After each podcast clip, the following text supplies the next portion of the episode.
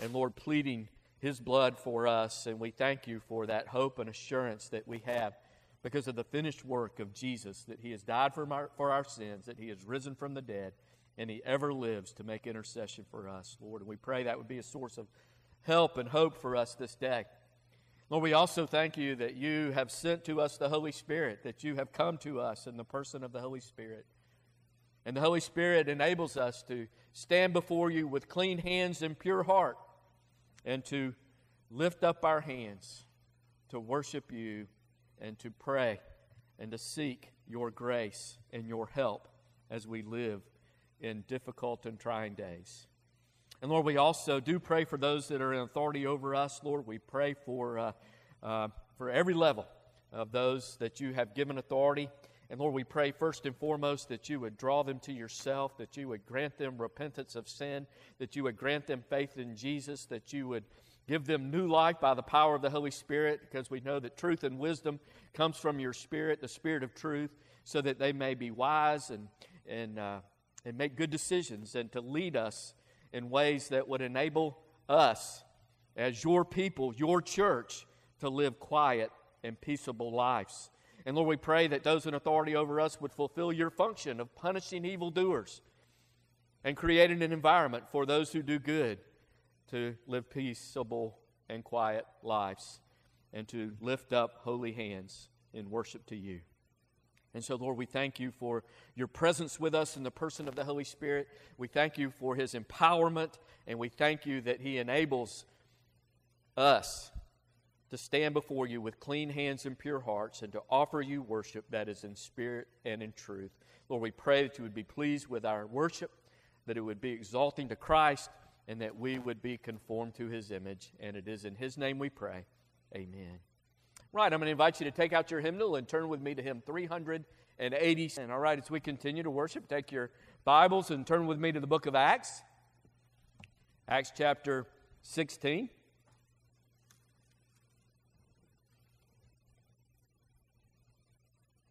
Last week we looked at Paul and Silas being released from prison. They were suffering unjustly, but they responded to their unjust suffering, their mistreatment, the violation of their rights with prayer and praise. And God responded to their prayer and praise by opening the doors of the prison in order to open the doors for the gospel. And the jailer and all of his household heard and believed the gospel and were added to the church, baptized and added to the church. And now we see an open door for Paul and Silas to depart from Philippi in peace. And so, Acts chapter 16, beginning in the 35th verse, we believe Luke is writing these words under the inspiration of the Holy Spirit. He's a companion of Paul, an eyewitness of these, these events. But more importantly, we believe that Luke is writing under the inspiration of the Holy Spirit so that he writes for us the very Word of God, the very words of God, words that are profitable for us. And so, Acts chapter 16, verse 35 And when it was day, the magistrates sent to the officers, saying, Let those men go. So the keeper of the prison reported those words to Paul, saying, The magistrates have sent to let you go. Now therefore depart and go in peace. But Paul said to them, They have beaten us openly, uncondemned Romans, and have thrown us into prison. And now do they put us out secretly? No, indeed. Let them come themselves and get us out. And the officers told these words to the magistrate, and they were afraid when they heard that they were Romans. Then they came and pleaded with them and brought them out and asked them to depart from the city. So they went out of the prison and entered the house of Lydia and when they had seen the brethren, they encouraged them and departed. Let's pray together. Lord God, we thank you for the opportunity to stand before your word. We thank you that you have spoken to us. You have spoken to us in a way that is perfect, without error. You've spoken to us in a way that's profitable for doctrine, for rebuke, for correction, for training in righteousness, that we might be complete thoroughly equipped for every good work. We thank you that your word is sufficient. And Lord, we recognize your word is perfect, it is profitable, it is sufficient. We also recognize our understanding of it is often limited, and we are dependent upon your Holy Spirit to teach us truth, to lead us into truth, to help us believe and understand the truth, and then by your grace, help us to walk in truth.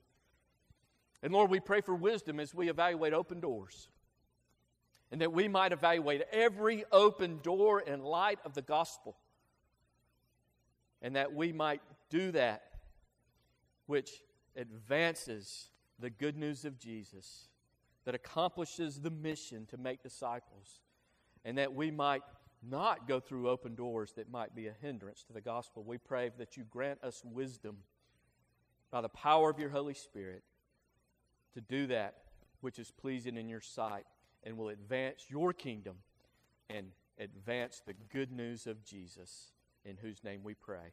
Amen. You know, Acts chapter 16 is a book that talks about open and closed doors. We spent about five weeks studying through Acts chapter 16, and we've seen opened and closed doors. Uh, the door was open for a second missionary journey for Paul and, and Silas. Barnabas and Mark went off another direction, and Paul took Silas and, uh, and set out. They had an open door. They had been commissioned by the elders and the brethren and the apostles in Jerusalem, given a letter to go to the Gentiles who were turning to Christ and encourage them and to, uh, uh, to explain to them the life change that comes from repentance and faith. So they had an open door, a commission from the church at Jerusalem to go on this mission trip. And they also had an open door to go back to the churches in Galatia that Paul and Barnabas had established on the first missionary journey.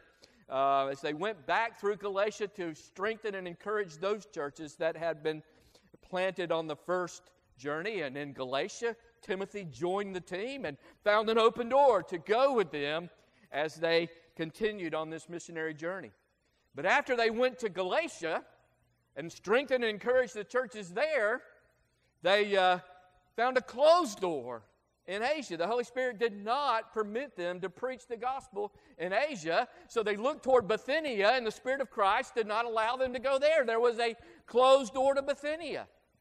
And so they went to the port city and there God opened the door for them to go to Macedonia. And the primary uh, key city of Macedonia, the city of Philippi. And there Luke found an open door and he joins the team. So now it's Paul and Silas, Timothy and Luke. And they go to Macedonia, the premier city, a Roman colony of Philippi. And when they got to Philippi, God opened the door of the heart of Lydia and her household to heed the words that were spoken by Paul, the gospel. He opened her heart, he opened the door of her heart. She responded with repentance and faith in her household, and they were baptized, and the church at Philippi was established. There was an open door for the church, and then Lydia opened the door of her house for the, for the missionaries to come and stay there, and for the church to meet in her house. God had opened and closed many doors. He'd opened the door for the establishment of the first church in Europe, there in Philippi. And after they had been there for a little time, uh, they opened, God opened the door. Uh, uh, a, a woman, a slave girl, a young girl, was possessed by a spirit of divination. She was a slave and she was in bondage to her masters, but she was also in bondage to Satan, the forces of evil. And God opened the door for her deliverance, and the demon was cast out of her. And then uh, that led to doors of prison closing on Paul and Silas. Those who uh, owned that slave girl had made a lot of money from her spirit of divination and her fortune telling. And when the demon came out of her, they realized that the door to their profit had been closed. And they drug Paul and Silas before the magistrates and stirred up the mob against them the magistrates ordered them to be stripped and beaten with rods and put in prison, and the prison doors closed on Paul and Silas. They had been treated unjustly. They had not gotten due process. They were not able to examine their accusers. And the doors of the prison closed on them, and they responded to those closed doors with prayer and praise. And God responded to their prayers and their praise by opening the prison doors. He sent an earthquake the prison doors were open, the chains fell off of them. And that opened the door for the gospel, for the jailer, the keeper of the prison, to hear and to believe the gospel, to be converted, and all of his household, and to be baptized and to be added to the church. We have seen in Acts chapter 16 the theme of closed and open doors. And in our text today, we see the door opens for them to leave Philippi in peace. And so uh, the next morning, the text tells us in verse 35, after that earthquake, the magistrates send to the keeper of the prison to let these men go, to let Paul and Silas go. Some, for some reason, overnight, they had had a change of heart. The day before, they ordered Paul and Silas to be stripped and to be beaten and to be put in the interior of the prison behind locked and closed doors and chained to the wall. But something happened overnight that changed their mind.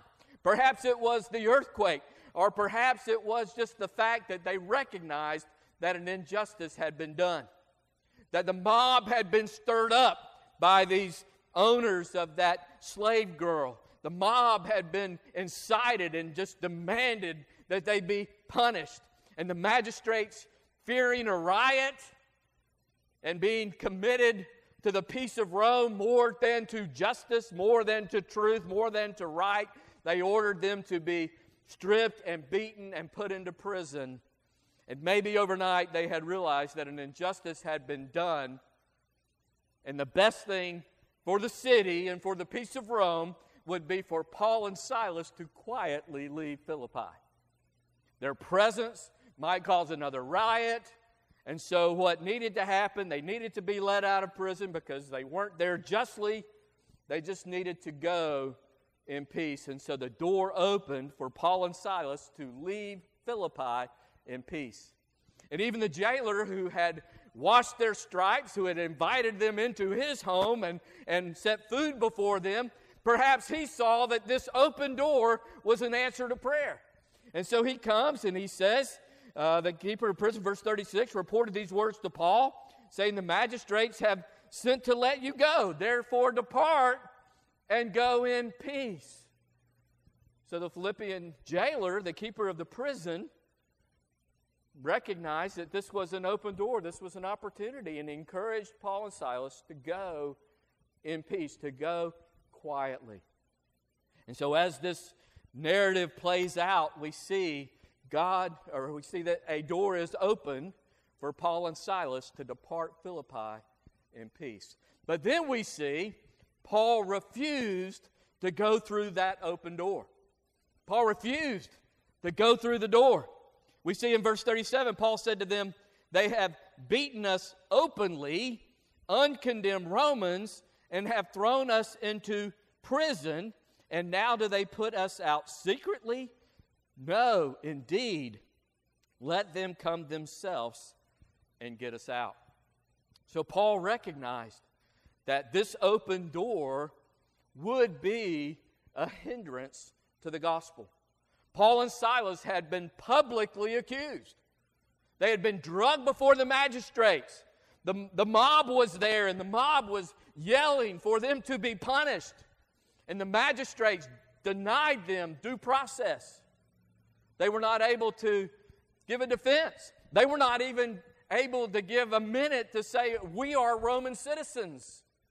They weren't able to confront their accusers. They weren't able to perform to present evidence that they were innocent. They had been publicly accused and publicly condemned. They had been publicly stripped and beaten, and everyone saw them go to the prison. And so now Paul knows if he leaves secretly, that that could be a hindrance to the gospel. Everyone would assume that justice was done the day before, that they were lawbreakers, that they deserved to be stripped and beaten with rods and put in prison. If they're not able to uh, to be publicly declared innocent, people would just assume that the magistrates were right, that justice was done, and that Paul and Silas had violated the law and done something worthy of being stripped and beaten with rods and put into prison. And so Paul knew that, uh, that they had been publicly accused, and if they left secretly, they would not be publicly vindicated, publicly acquitted, publicly declared to be innocent. And maybe as they went to the next town, maybe they would be seen as fugitives. Maybe everyone in the next town would feel like they had deserved to be in prison and they escaped because of the earthquake, and they might be pursued by bounty hunters as they went from the next city to, to city to city, and there would be a hindrance to the gospel. They would not be free to preach the gospel if they left secretly without being found to be cleared of the charges that had been levied against them. So they did not, they refused to go through that open door. They did not want to hinder the gospel. But even more significantly, Paul and Silas had been publicly accused and condemned, beaten with rods, put in prison. Well, what about the infant church in Philippi? The church that was meeting at Lydia's house, Lydia and her household, and now the prison keeper and, and his household. And we don't know how many other believers had been added to that church during the time that Paul and Silas were there. But what about that infant church? If Paul and Silas, who established that church, were thought to be criminals and fugitives from justice, rightly stripped and beaten and imprisoned, what would that mean for the church, the infant church? If they were obedient to the command to make disciples, if they were obedient to uh, uh, uh, the charge, the purpose of a local church, to make disciples of Jesus Christ, maybe they would be accused of the same thing when they talk to their friends, their neighbors, their coworkers, their family members about Jesus. Maybe the magistrates would be emboldened and those believers doing the same thing that Paul and Silas did, talking about Jesus, declaring the way of salvation, calling people to turn from their sin and put their trust in Jesus Christ alone, calling for people to, uh, uh, to turn from their idols and to trust in Jesus, maybe the members of that infant church would now be seen as lawbreakers and treated the same way that Paul and Silas were drugged before the magistrate, stripped and beaten, and thrown into prison. And so Paul evaluated the open door in light of the gospel and in, in light of the mission of the church. It is the mission of the church to proclaim the gospel of Jesus Christ. It is the mission of the church to say that all people are dead in trespasses and sin and hopeless and helpless and unable to save themselves, that their pagan gods can't save them. Religious activity and ceremonies can't save them. We are saved by God's grace through faith in Jesus Christ. We are dead in sin and trespasses, but God became a man in Christ Jesus.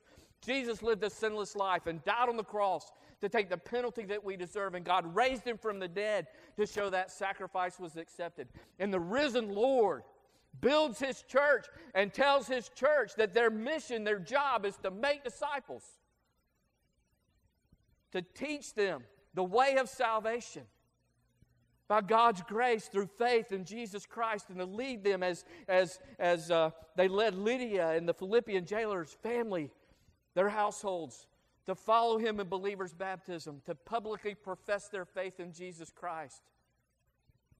Make disciples by baptizing them and by teaching them to observe everything that I've commanded. Spreading the gospel, advancing the kingdom, telling people about Jesus, that He is the only way of salvation.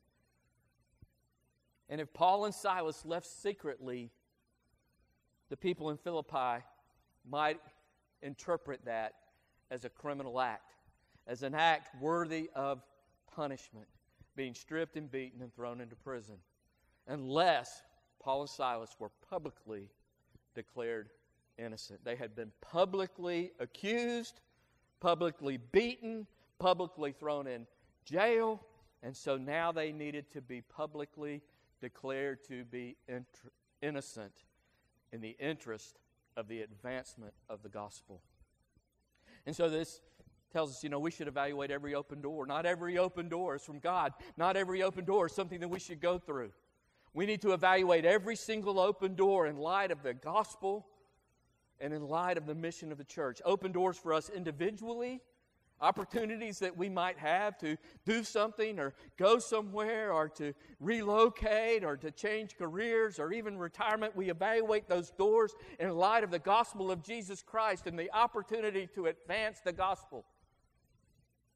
Is that door something that might be convenient for me, that might be comfortable for me, that might be the easiest for me. The easiest for thing for Paul and Silas would be to leave town secretly, but that would be a hindrance to the gospel, and so Paul refused.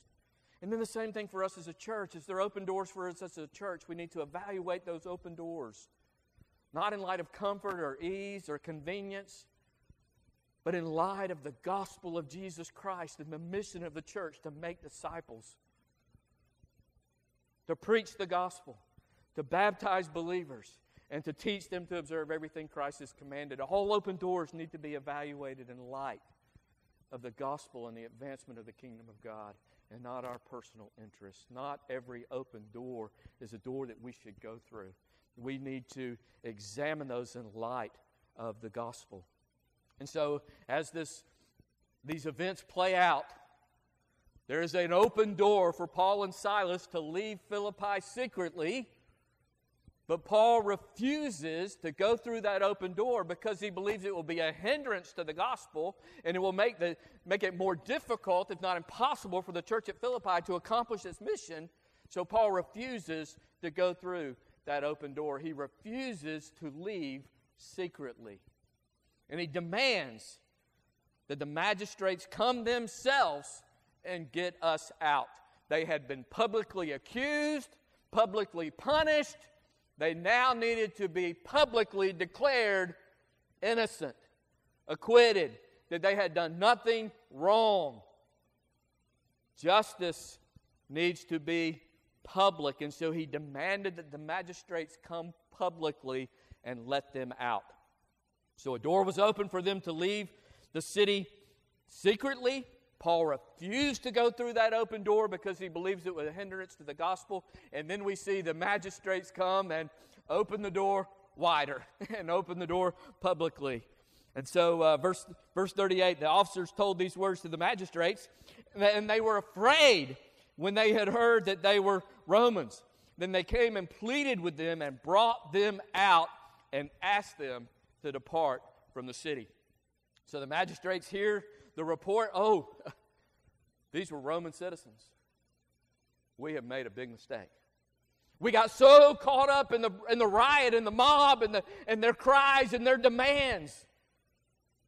And we were afraid that there was going to be a riot, that there would be a violation of the peace of Rome.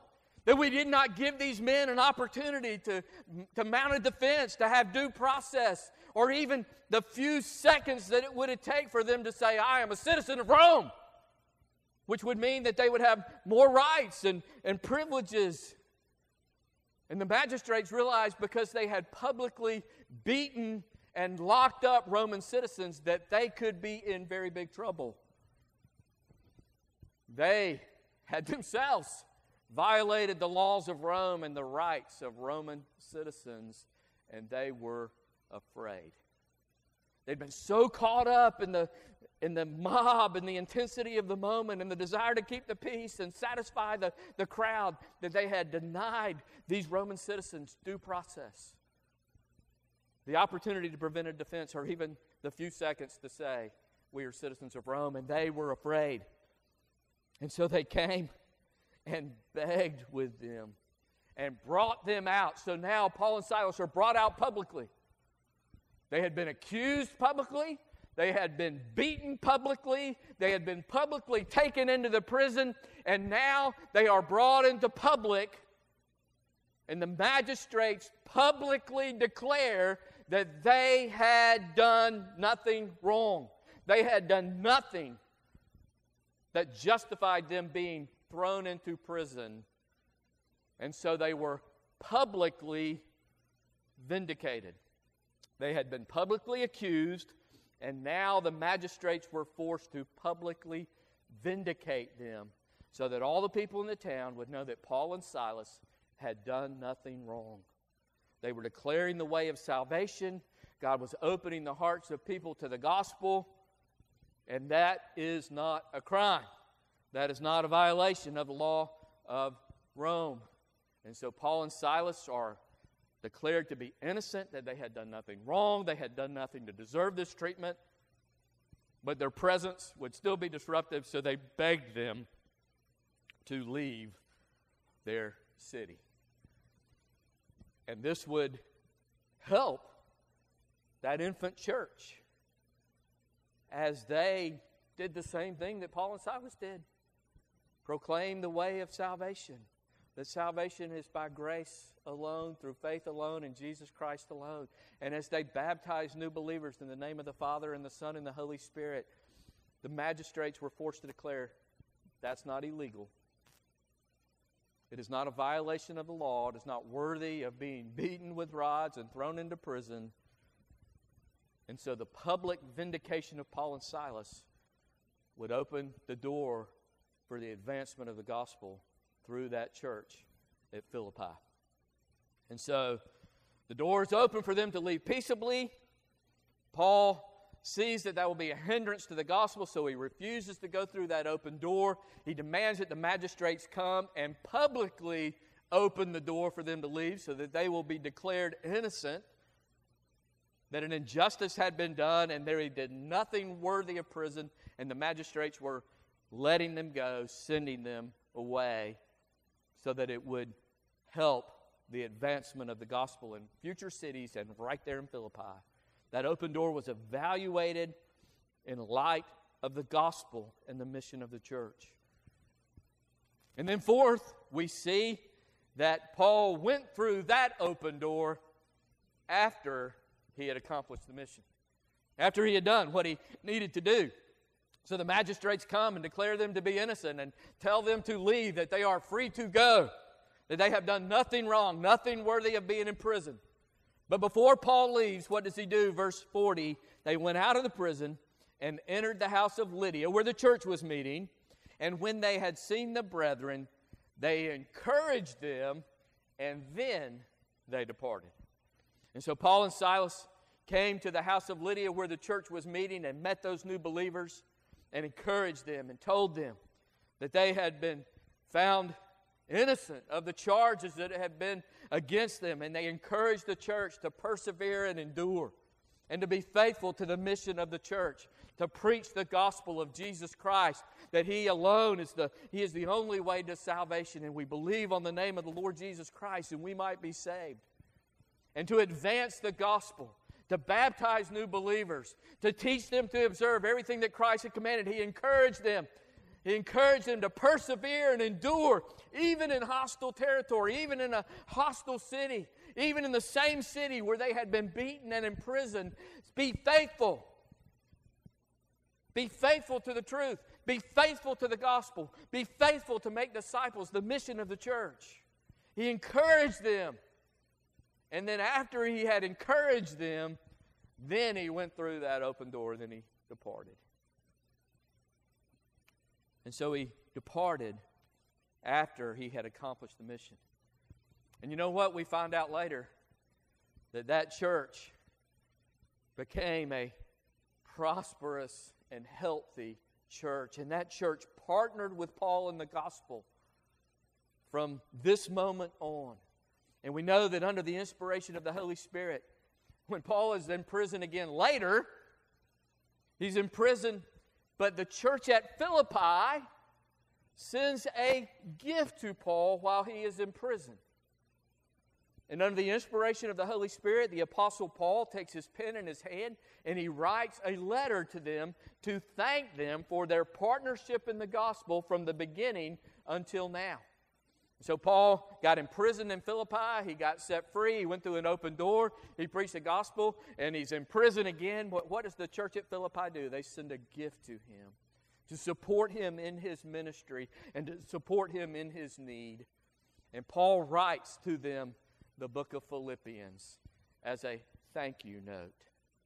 And uh, you know, when we did Acts 14 and we looked at the planning of the Galatian churches, we stopped the book of Acts and we went and looked at that letter that he wrote to the church of Galatia. We're not going to do that with Philippi because in 2016 we studied through the book of Philippians, so we're not going to do that again. We're going to go straight to Thessalonica in 17. But it is important to know that, that the book of Philippians was written to this church in Philippi.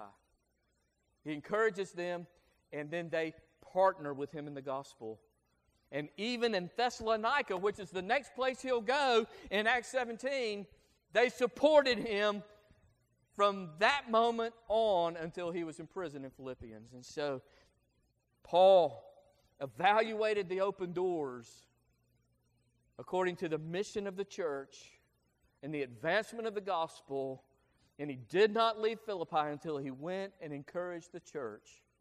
He encouraged the church and departed, and then that church became an encouragement and a partner with Paul to the end of his days.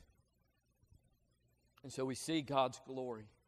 God opening and closing doors for his glory and for the advancement of the gospel. And so, not every open door is a door that we should go through. Just because a door's open doesn't mean that it's God's will that we go through it. We might have lots of opportunity, but we need to evaluate that opportunity in light of the gospel of Jesus Christ and the mission of the church and the mission of his people. If I go through that door, will it be a hindrance to the gospel? Am I going through that door just because it's easy for me just to leave town secretly? Am I going through that door because of my comfort or my flesh or my needs or I think that that's something that's going to prosper me here? Or will that door, going through that door, be an advancement of the gospel, an advancement of the mission of the church. Every single door needs to be evaluated in light of the gospel and the mission of God's people and the mission of the church.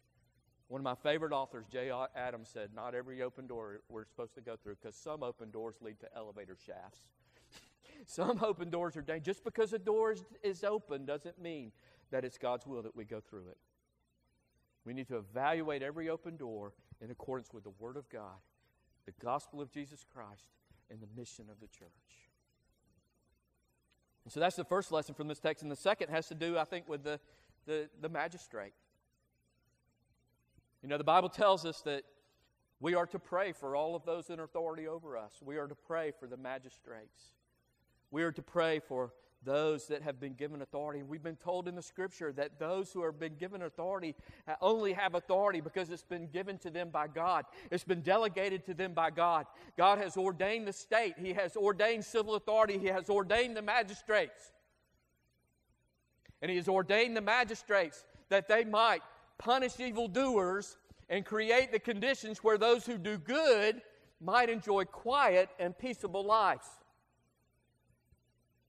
And we are to pray for those in authority over us, that they will exercise that authority in accordance with the, the law and the wisdom of God, so that evildoers will be punished and those who do good will be able to enjoy quiet and peaceable lives and be able to advance the gospel and make disciples in liberty and in freedom. But the Bible also tells us that uh, all of those magistrates, all of those human authorities are sinful. We're created in God's image, but everybody's sinful. And, for, and sometimes those magistrates don't do what is right. Sometimes those magistrates punish those who do good. Sometimes those magistrates punish those who, who, are, who are doing right and, and reward those who are doing evil. We saw that in this passage. Who got punished? Paul and Silas. What are they doing? Proclaiming the way of salvation, setting captives free, kicking down the gates of hell and setting captives free, and baptizing people in the name of the, the Lord Jesus Christ and leading them to transformation. The magistrates reward the evildoers, the mob that is demanding uh, uh, demanding that they be punished without due process. Paul and Silas are treated unjustly, their rights are violated. And how do Paul and Silas respond to the violation of their rights, to being treated unjustly, to being wrongly punished, to being beaten and bloodied and thrown into prison? They respond with prayer and praise. And God responds by vindicating them. And then, and then we also we learn we submit to authority. And, and, and Paul refuses to go through the open door, but he doesn't do it because of his rights. He does it because of what is right. And he does it because of the advancement of the gospel. He knows that if he goes through that open door, if he goes out secretly, that those magistrates might be emboldened to treat other people unjustly. And so we're taught in this passage that as we have opportunity, we need to hold the magistrates to account. We need to hold them to account to doing what is right, to doing justice, and not just believing accusers, but giving the accused due process. And when they are found guilty, punish the evildoers, but if they are found innocent, they should be set free and vindicated. We should, as God's people, demand justice and use what influence we have, what opportunity we have to influence the magistrate, to punish evildoers, and to create an environment where those who love God and those who do good can enjoy quiet and peaceable lives. We're going to go to the polls in about a month. And we need to use our influence to tell the magistrates to punish evildoers and to create an environment where those who love God and do good can live quiet, peaceful lives. We need to use that influence that we have, knowing that the magistrates exercise authority that has been given to them by God. Even Jesus standing before Pilate. When Jesus was standing before Pilate, Pilate was questioning him. He wanted to let him go. He wanted a reason to, to, to, to, to let him go because he knew that he had done nothing wrong. And Jesus refused to answer him, refused to defend himself. And Pilate said, Do you not answer me? Don't you know that I have authority over you? I have authority to let you go or to demand that you be crucified. And you know what Jesus said to Pilate? You would have no authority over me unless it were given to you from above.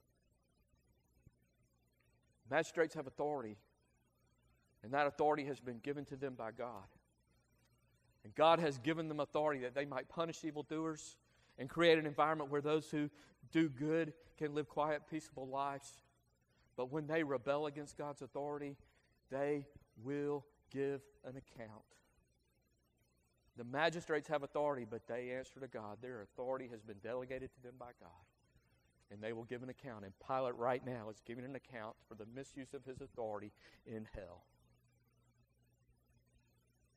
And so, as we have opportunity, we need to use our influence to encourage those in authority over us to do what is right,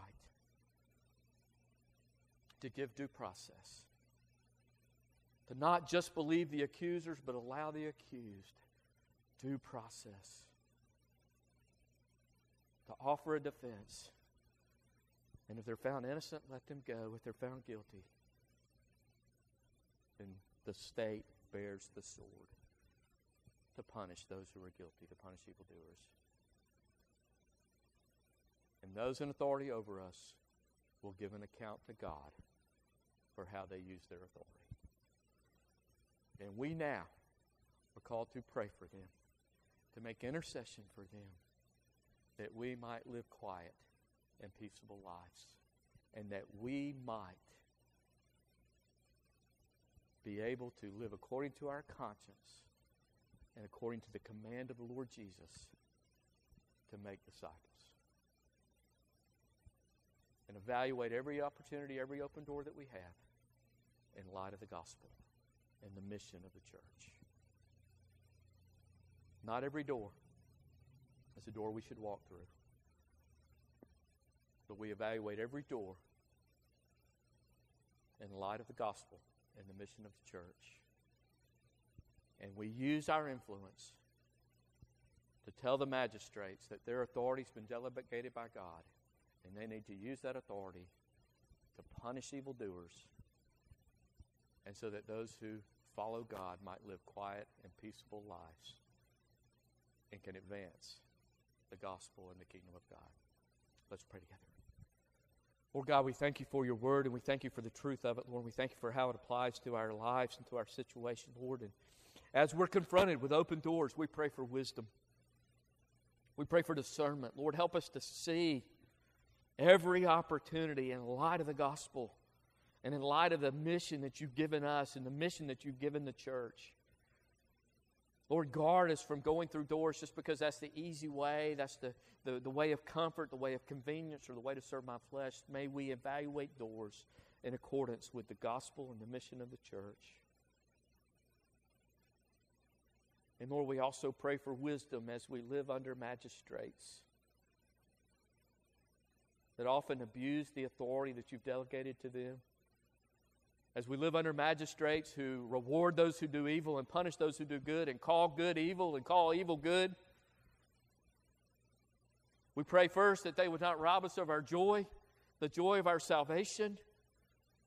But we also pray for wisdom as we have opportunity to use our influence to encourage magistrates to do that which is right and according to your law,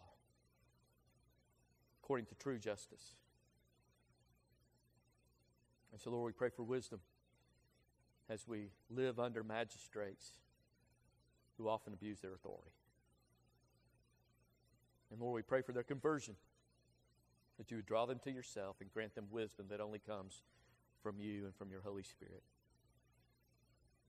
We pray for them that they would be converted, that they would lead in truth, they would punish evil, and those who seek to follow you might live quiet and peaceable and fruitful lives for the kingdom. In Jesus' name we pray. Amen. All right, I'm going to invite you to take your hymnal and turn with me to hymn 350. Now, may the God of peace, who brought up our Lord Jesus from the dead, that great shepherd of the sheep through the blood of the everlasting covenant, may he make you complete in every good work to do his will, working in you what is well pleasing in his sight through Jesus Christ, to whom be glory forever and ever. Amen.